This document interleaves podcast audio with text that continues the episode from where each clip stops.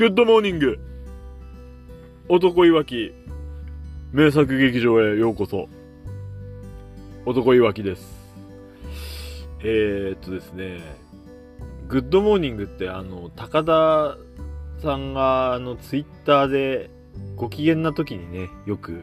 やりますよね。 Good morning。最近あんま見ないんだよ。なご機嫌じゃないのかな？ね。あのー、実は私、職質を受けたんですよ。あの、この間のね、日曜日だったかな。えー、猪木さんの引退試合の日ですね。4月4日。はい。えっ、ー、と、こうやって、えー、おしゃべりをしてた時なんですね。それっていうのは、えー、僕はあの、お家でですね、自分の家でこのポッドキャストを撮るということをしないんですね。なぜかというと、家族に見られると恥ずかしいからなんです。はい。あのー、まあ、自由にやりなよと言ってくれてはいるんですが、えー、漏れ聞こえたりとかしてね、ちょっと恥ずかしいっていうのがあるので、えー、ちょっとね、近所のパチンコ屋の駐車場でね、それも駐車場を行き交う人に見られるのも嫌なので駐車場の一番端っこのねもう誰も止めてないようなとこに止めて、えー、もう、ね、自分の世界に入り込んでたんですね、えー、そしたら、えー、ちょうどその俺の家の話の永瀬智也さんの、え、永瀬智也じゃなかったら誰がいいんだみたいなね話をね気持ちよくしてるところで、えー、トントンと、えー、車のね、あのー、窓をノックスされたんですね。止めてて車の窓をノックされるってもうすでになんかこうギョッとするんですけどね。えー、ギョッとして、で、あ、俺はなんかやったんだろうかと。えー、まあ、ビビりますよね。別に何もなかったですけどね、免許見せてくれと。はい、免許見せてくれって言ってんのになんか、こう、携帯を見せなきゃいけないのかと思って、あの、あの、これ、実は、ポッドキャストでみたいなね、あの、まごまごしたんですよ。しどろもどろになったんですよ。はい。あの何もしてなくても警察は怖いということで、えー、皆様、警察のお世話になりませんように、これを聞いてる方ね、はい。ということで、えー、今日の本題へ移りたいと思います。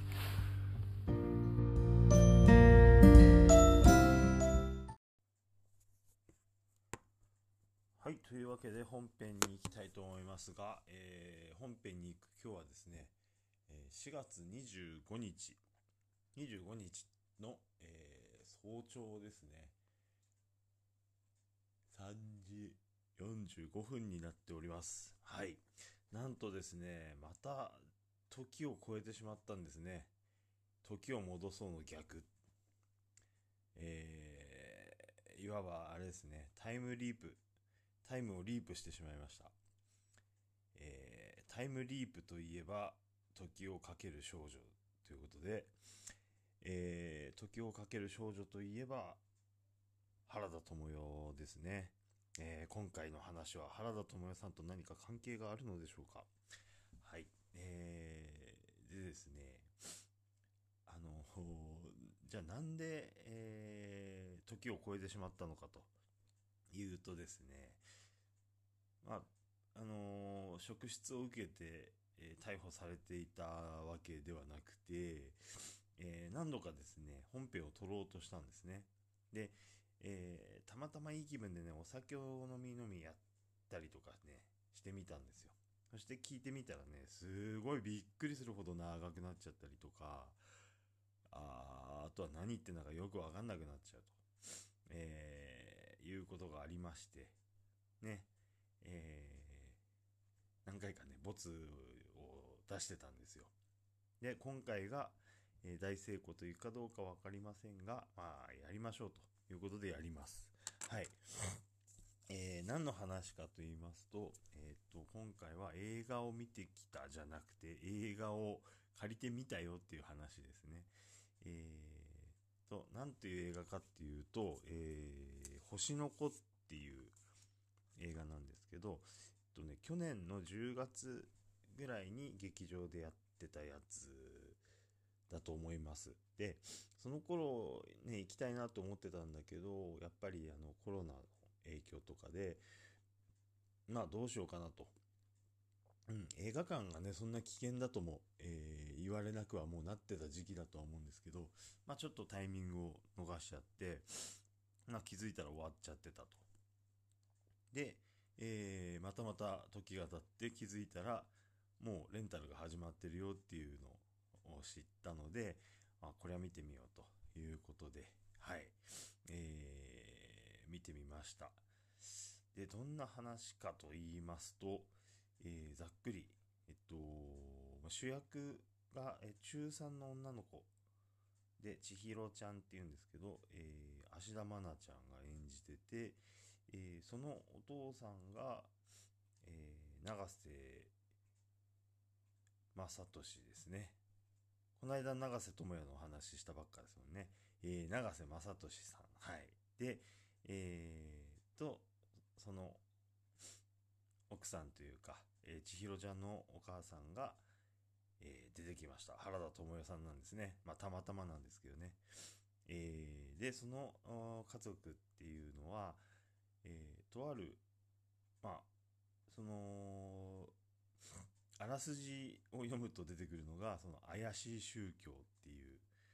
うのに入ってるんですね。まあ、どんぐらい怪しいかっていうのは、あのー、まあ、見てても、それなりに怪しい部分もあったり、えー、現実にね、あのー、まあ、メジャーな、あれとかこれとかでもそういうこともやってんじゃないのっていうことをやるぐらい、まあ、あの特に何も信仰してない人から見ると、え、怪しいというものなんじゃないかなっていうのに入ってる家族の話ですね。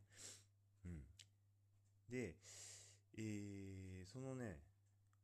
千尋ちゃん、なんで、えー、その家族は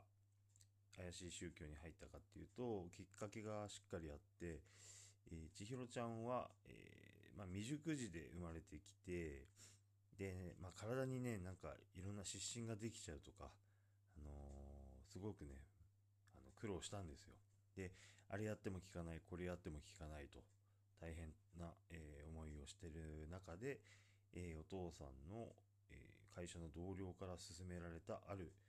え水っていうのが、えこれを頼りに浸して、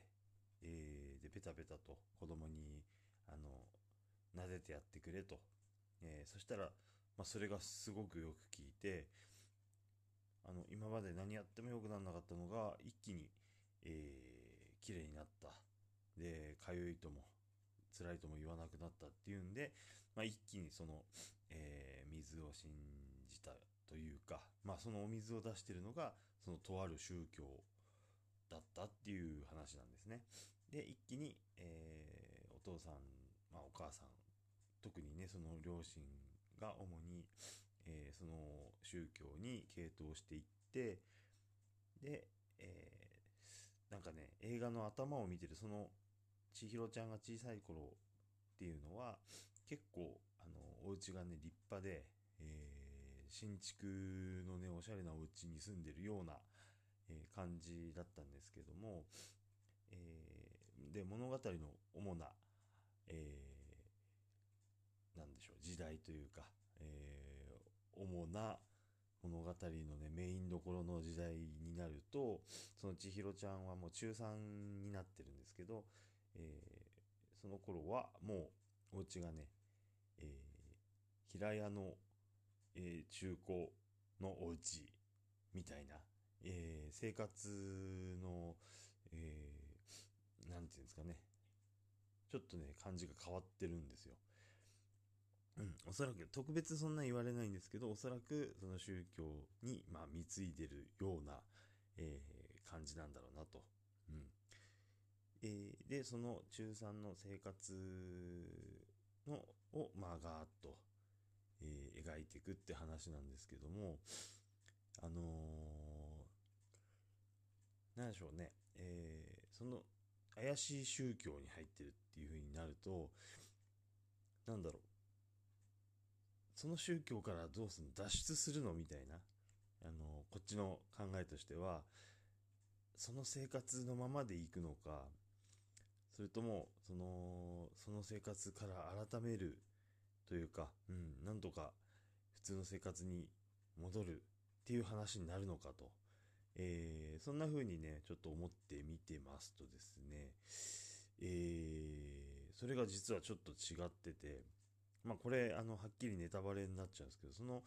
えー、映画終わる時点までで別に何も変わらないんですね。その、家族は宗教を抜けないし、千尋ちゃんも、え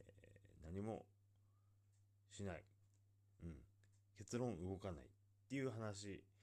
なんです。でも、その、なんでしょうね、その両親にとってみれば、えー、娘をね、治したっていう、そのお水を、に出会わせてくれたその宗教っていうのはすごいもう本当に心の支えになってるところがあると思うんですね。で、千尋ちゃんにとってみても、両親が信じてるその宗教っていうものを自分も疑いなく信じてきてる。けど、えー、まずね、その千尋ちゃんには、あの、本当はお姉さんがいて、中3の時点ではもう家出してね、ちょっとほぼ行方不明みたいな状態になってるんですけども、えー、千尋ちゃんがね、小学校ぐらいの時に、えー、一回ね、そのお姉さんと、まー、ちゃんっていうんですけどね、まー、ちゃんっていうお姉さんと、えー、それからお母さんの多分お兄さんになるのかな大友康平さんがやってたそのなんだっけ、えー、雄三おじさん。だからまーちゃんお姉さんまーちゃんと雄三おじさんで、えー、ちょっと作戦を立てて、えー、雄三おじさんがそのねお水をね全部捨てて、えー、公園の水道水と入れ替えてそれで、えー、両親お父さんとお母さんが気づくかっていうので、2ヶ月それを試してみるっていうのをやってみてね。で、本、結局、その、両親はね、全然気づいてなかったんですよ。で、それを、あの、ゆうぞおじさんが、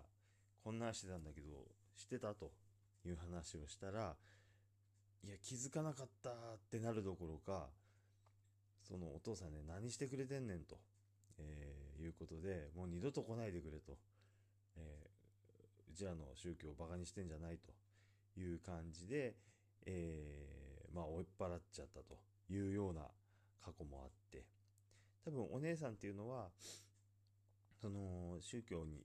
えー、傾倒する前の生活を知ってるわけで、うん、やっぱずっと疑問があったんでしょうね。えー、千尋ちゃんはあの本当生まれた頃からそういう生活だったから疑いはないんだけど、えー、お姉さんは、まあ、そういった感じで、まあ、ちょっと家族と違う方向に進んでいってるというような、えー、こともあったんです。で、まあ、そ、そんなこともあるんで、千尋ちゃんの中には、その、両親を、ね、両親は本当に千尋ちゃんのことを思って、あのー、ね、宗教にはまってるっていうのはもう、なんせ、えー、家族を思ってのことだったし、あの、千尋ちゃんへの愛っていうのはね、もう随所に、えー、出てると思うんで、あの、そこに疑いはないんだけど、でも世間と自分の生活が若干違うっていうのは、小さい頃からチラッとチラッとは、えー、見てきてると思うんですね。で、その中学校時代、まあ、何回かあの事件があるんですけども、えー、大きなところで言うと、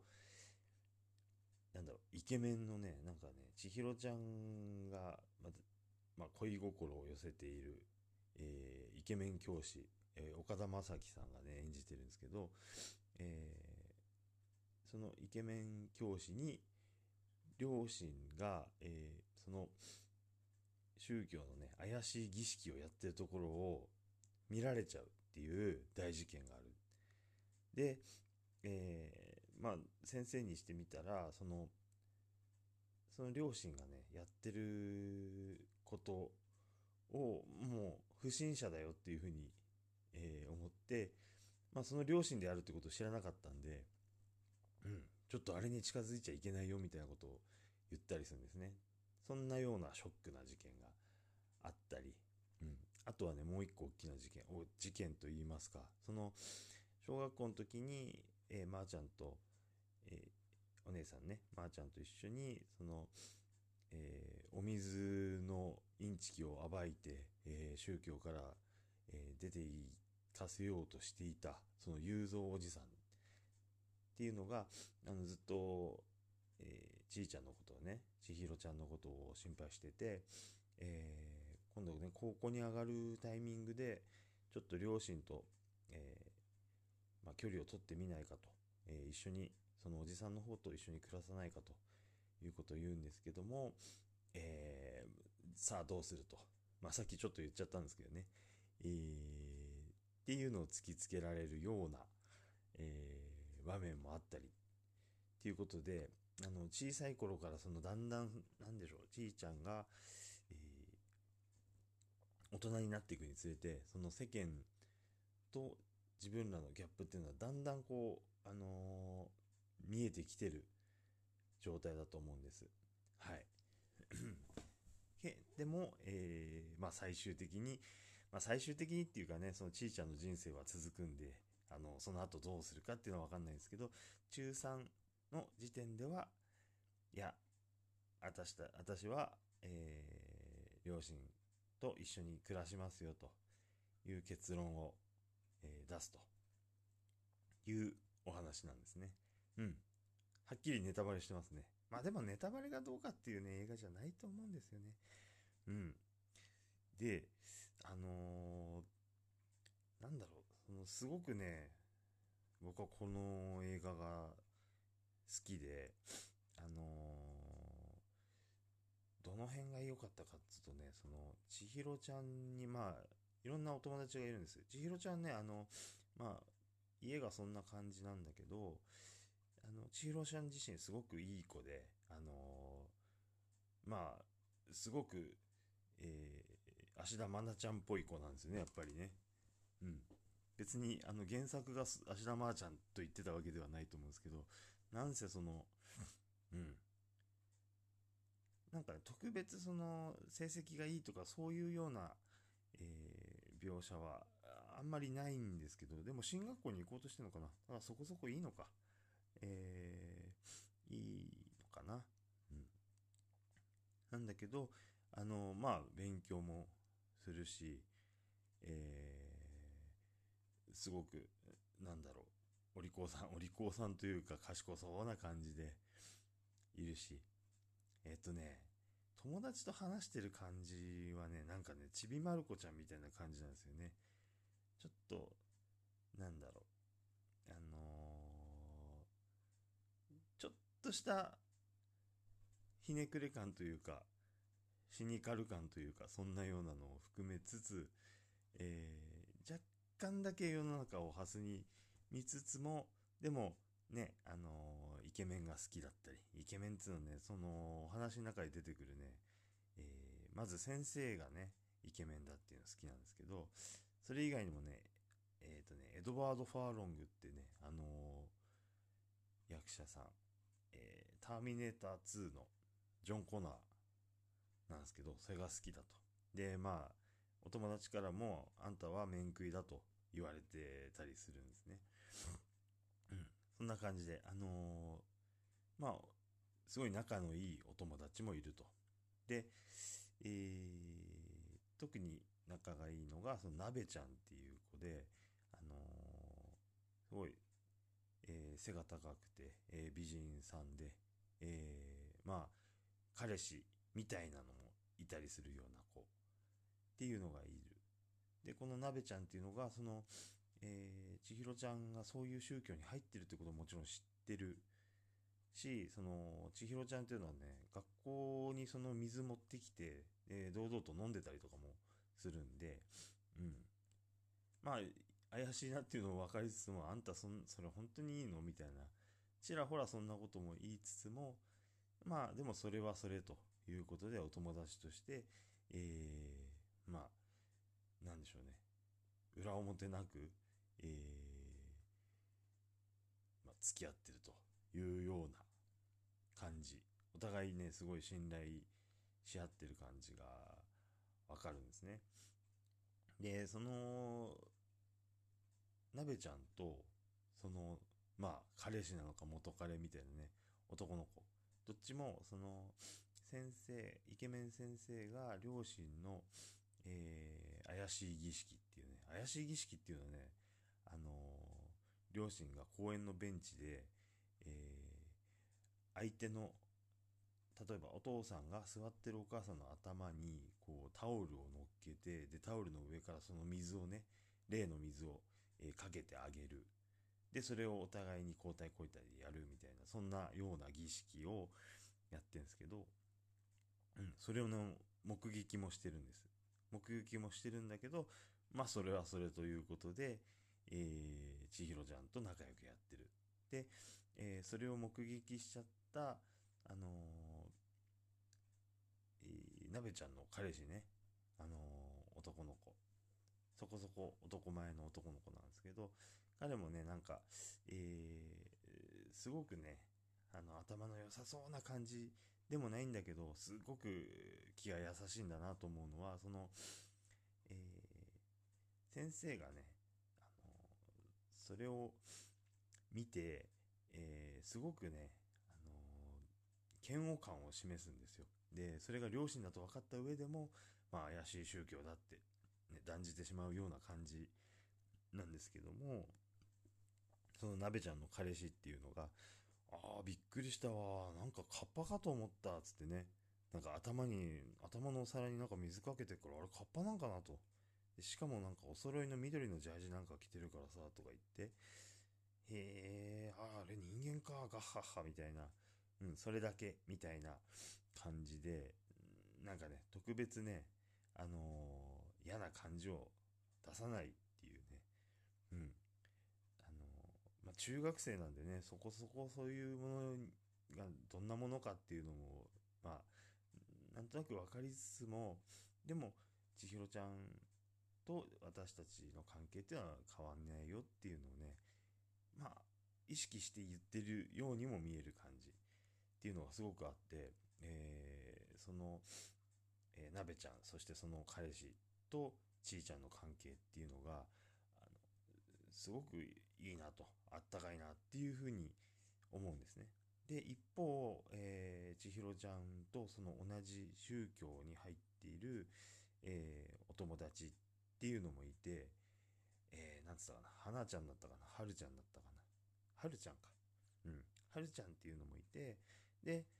そっちはそっちでね、そっちとも仲良くやってるんですよ。で、はるちゃんも、あのはるちゃんははるちゃんでもちろんその宗教を信じてて、で、その宗教でやってるイベントとかにも一緒に行ったりして、うん。で、そっちとも、うん、やってんですよね、うまいこと。うん。だから、その時点で、ちいちゃんにとって、あの、こっちがいい方で、こっちが悪い方とか、そういう、えー、見方をして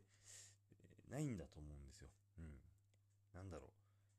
えー、まあさ、同じサークルに入ってるぐらいの感覚なのか、えー、わかんないですけども、うん。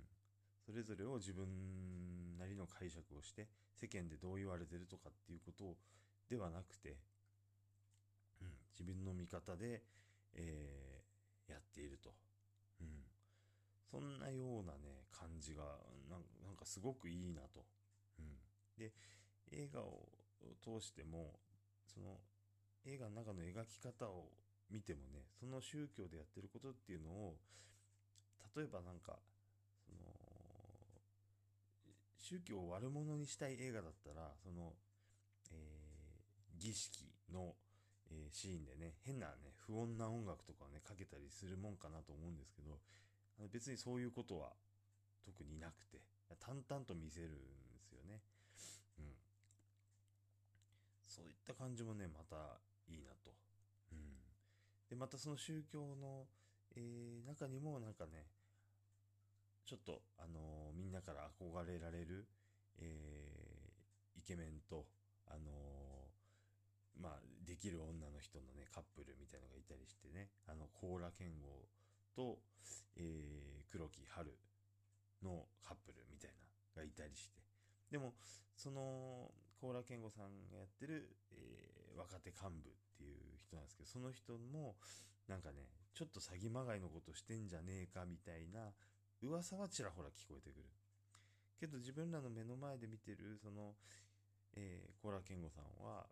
本当に、あのーハキハキしてて、えー爽やかで、えーみんなのリーダー感もすごくよく出てて、うん。あの人がそんなことするわけない。あの、どうせ噂でしょということで、うん。なんだろう。自分の見たものとしてそういうふうに、えー信じてると。うん。いうのがね、あの、ちいちゃんいいなと思うんですよね。うん。はい。そんな感じでね、あのー多分まあこれからね、また決断を、えーしなきゃならないというか、えーどっちに行くっていうようなことを自分じゃなくて周りから、あのえー突きつけられるような、え時期も今後ね、高校生になって、えー大人になって、え出てくるのかもしれないけど、えその時点でのちいちゃんは、うん、このまま行こうということを決める、そんな映画です。で、ラストのシーンでね、なんかその、えー親子3人で、なんかね、夜空を見てるんですよ。流れ星を。うん。流れ星をっていうか、その、お父さんがね、あ、流れ星っつってね、見つけるんだけど、ちいちゃんは見見えない。で、今度、ちいちゃんが、あ、流れ星って言うと、お父さん、お母さん見えない。でももう、そろそろね、あのー寒いから帰りませんかと、ちいちゃんが言うんだけど、いやいや、父ちゃんはね、あの、3人一緒に見るまで帰んねんだっつってね。で、それからまだまだ粘って、えーその3人は、えー夜空を見続けるのでした。おしまい、みたいな終わり方をします。はい。まあ、ネタバレ、ね。いいか。うん。うん、それもね、なんかその、お父さんたちの、お父さんたちっていうか、お父さんの気持ちなのかな。その、いろんな、あのーなんだろう、横道にそれそうというか、あの、ちいちゃんが自分らと違う道に行くかもしれないっていう、その、えー危機感みたいのも感じてたりするんでしょうね。あのなぜ、上のお姉さんは別の道に行ったりしてますんで。うん。けど、ね、せめて、なんか、同じ方向を向いてるんだよってことを感じたいんだよっていうね、そのお父さんの気持ちみたいなのも感じられる、そのラストでね、ああ、これはこれで、なるほど、なるほどっていうね、いい、感じでした。はい。うん、ずっと褒めてますね。ええね、あのー物語はほぼほぼその芦田愛菜ちゃん視点で描かれてて、あのー両親はね、本当に、両親がどう考えてるかみたいなことを話し合うようなシーンとかっていうのほとんどないんですよ。うん。えーお父さんもね、別に、あの、娘が悩んでるけど、どうしましょうみたいな、もう、あの、もしかしたらしてんのかもしんないけど、あの、そんなシーンはなくて、うん。千尋ちゃんがどうするかっていうことでね、こう、貫いて書かれてて、うん。なるほどね、いいね、それもいいねって感じでね、うん、いいと思いました。はい。もうちょっと言いたいか、もうちょっと言いたいかな。えっとね、その、なんでしょうね、その、中学校のお友達の、その、えー、なべちゃん、その、と、その彼氏と、その、えーちいちゃんの関係でね、いいなっていうのは、その、お互いの生活の違いっていうのは、理解しつつも、その、別に、否定はしないんですね。大きく否定はしない。あの、なべちゃんは、ちらっとね、牽制はするんですよ。あの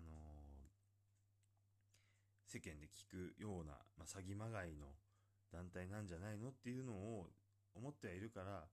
あのちょいちょいと、あなたそれで大丈夫？っていうね、確認はするんだけど、ちいちゃんは大丈夫だよっていう、あの、意思を出すので、うん。で、ちいちゃん自身もね、その、あのあれなんですよね。親戚に、その突きつけられた時に、あの、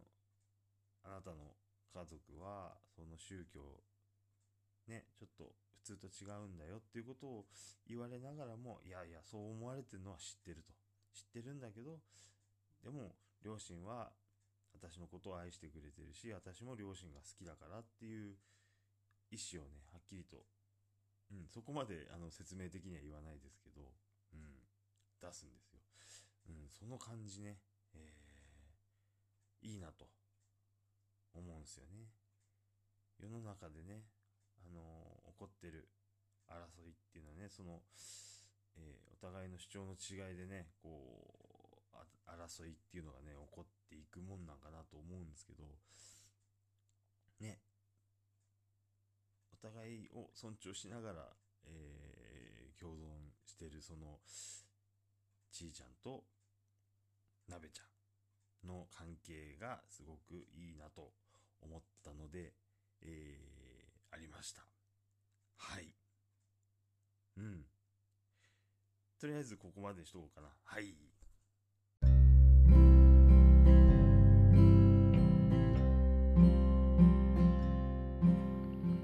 音量がね、難しいんですよ。なんかね、さっきのその本編のところを、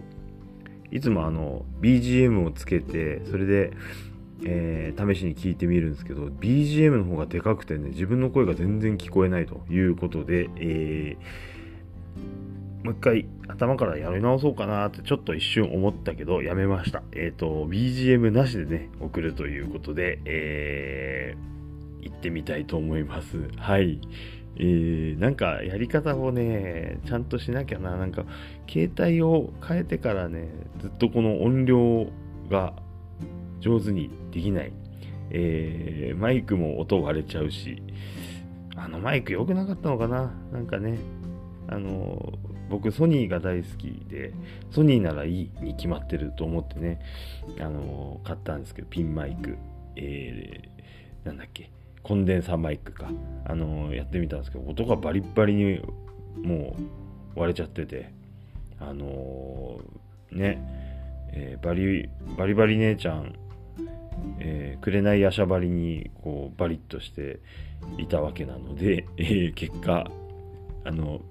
直接携帯に語りかけるという形でやらせていただいております。はい。えー、っとねさっきの星の子なんですけどねほんとねあのおすすめですと言いたいんですけどねえまあ、すごく派手な映画じゃないです。ほんと地味で、地味でっていう映画で。で、あのーなんか、結構ね、たまにある一つの、あのー傾向だと思うんですけど、その、パタッと、ふっと終わるんですね。終わりかけが、こう、いやー、よかったよかった、わー、パチパチパチパチって終わり方じゃなくて、うんうん、へー、おーそうかそうか。あれあ終わりかなっていう終わりこういう終わり方する映画って結構あると思うんですけどあのそういう映画にもなんかいくつかパターンがあって、えー、全てをあのお客さんに委ねますよっていう、えー、まあそういう趣旨でスパッと、えー終わらすと。僕らはこれがいいとも悪いとも言いませんよっていうね、えー感じの投げ方があると思ってるのと、あとはなんか、やけくそに見える。なんかもう、えい終わりって感じに見えるやつとあると思うんですけど、うん。僕はあの今回のスパッと終わり方はすごく好意的に、えー、見れるやつでした。うん。なんか、あれ、歌とかもね、すごく合ってる歌だったと思うんだよな。誰の何ちゅう歌だったかな。えー、たまにね、あの、映画のエンディングの歌とかがね、こう、なんかこうタイアップ感が強すぎて、え、この、この映画にこの歌？みたいな、なんか合わなくない？みたいなのね、結構、あの、ホラーっぽいやつにすげえアップテンポの、あの、エンディング曲が流れるとかね、いうのがあったりとか、うん、すると思うんですけど、なんかその辺も、なんかすごく、えー、丁寧に作られてるなと思った感じでした。えっ、ー、とね、大森達治監督。はい。大森直さんのお兄さんかな。うん。ね、えー、実は僕、あの原作もね、買っちゃったんですよ。買っちゃったっていうか、原作を先に買ってたのか。あ、映画見れなかったなって、じゃあ、原作読むかっつって。で、積んどく状態になってて、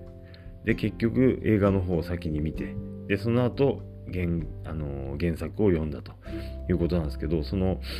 えー、結構原作を先に読んで映画を見るとイメージが違ってたとか、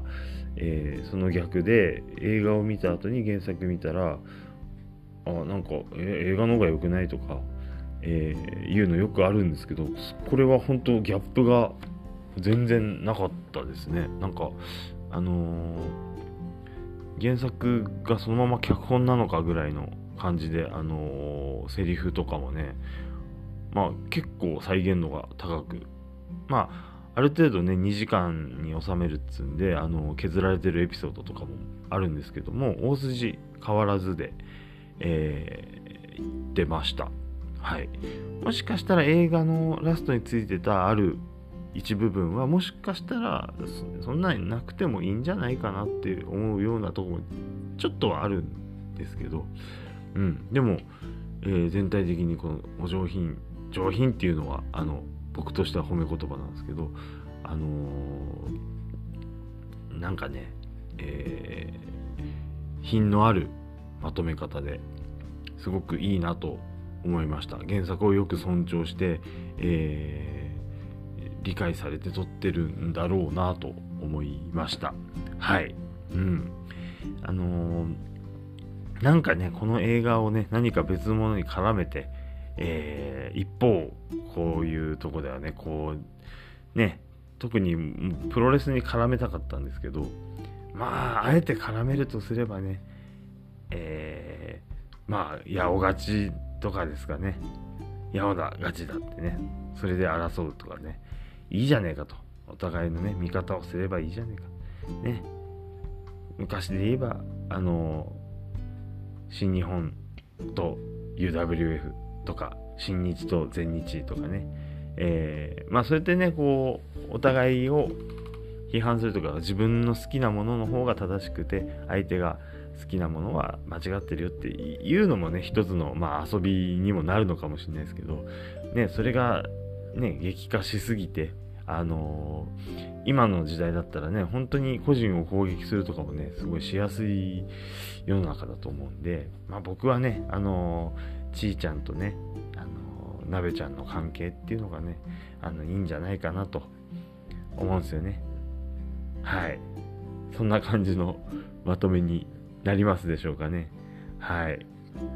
ぱり、ちーちゃんとなべなべちゃんはね、まだ中学生だからね、お互いのその生活っていうのはお互いを脅かしはしないんですよね。うん。あのー、ね、実際国同士とか、宗教と宗教同士の争いとかになると、何かの奪い合いとかね、になっちゃうのかなっていうふうに思うんですけど、土地とか資源とか。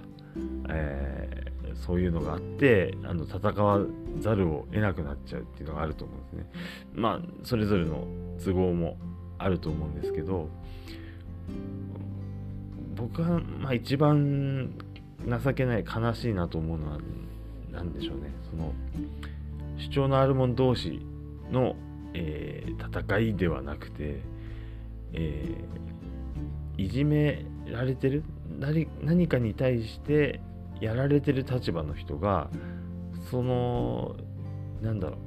はけ口としてね自分より弱いやつをいじめるっていう、えー、状態っていうのが一番醜いなっていうふうに思うので、うん、でなんか今の世の中にはそういうような、えー、ものがねまあすごく溢れてるんじゃない？まあ昔からそうなんですけどねあのかなと思いますあの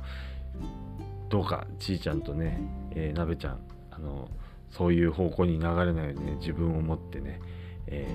ー、しっかり持ってあの別にいいと思うんですよねあの何教に入ってようがあの何やっててもいいと思うんですよ。うん。で、それをね、なんか変な白い目で見る人いますけどね、あの別になんかね、こういじめたいだけなんですよね、きっとね。うん、つまんねえなって思ったりしますね。はい。はい。またしても長くなりそうなんでね、この辺にしときたいと思います。えー、本当はね、映画の話もっとしたかったりするんですけどね、えー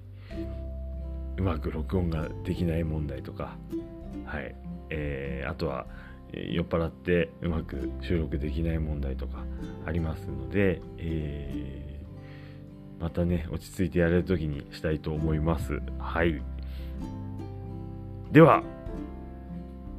終わり。